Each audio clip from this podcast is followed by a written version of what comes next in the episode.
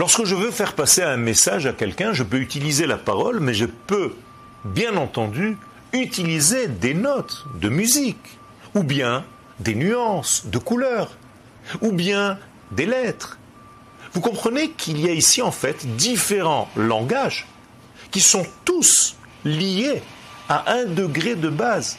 C'est l'expression naturelle selon tout ce qu'Akadosh Baruch nous a placé dans notre monde.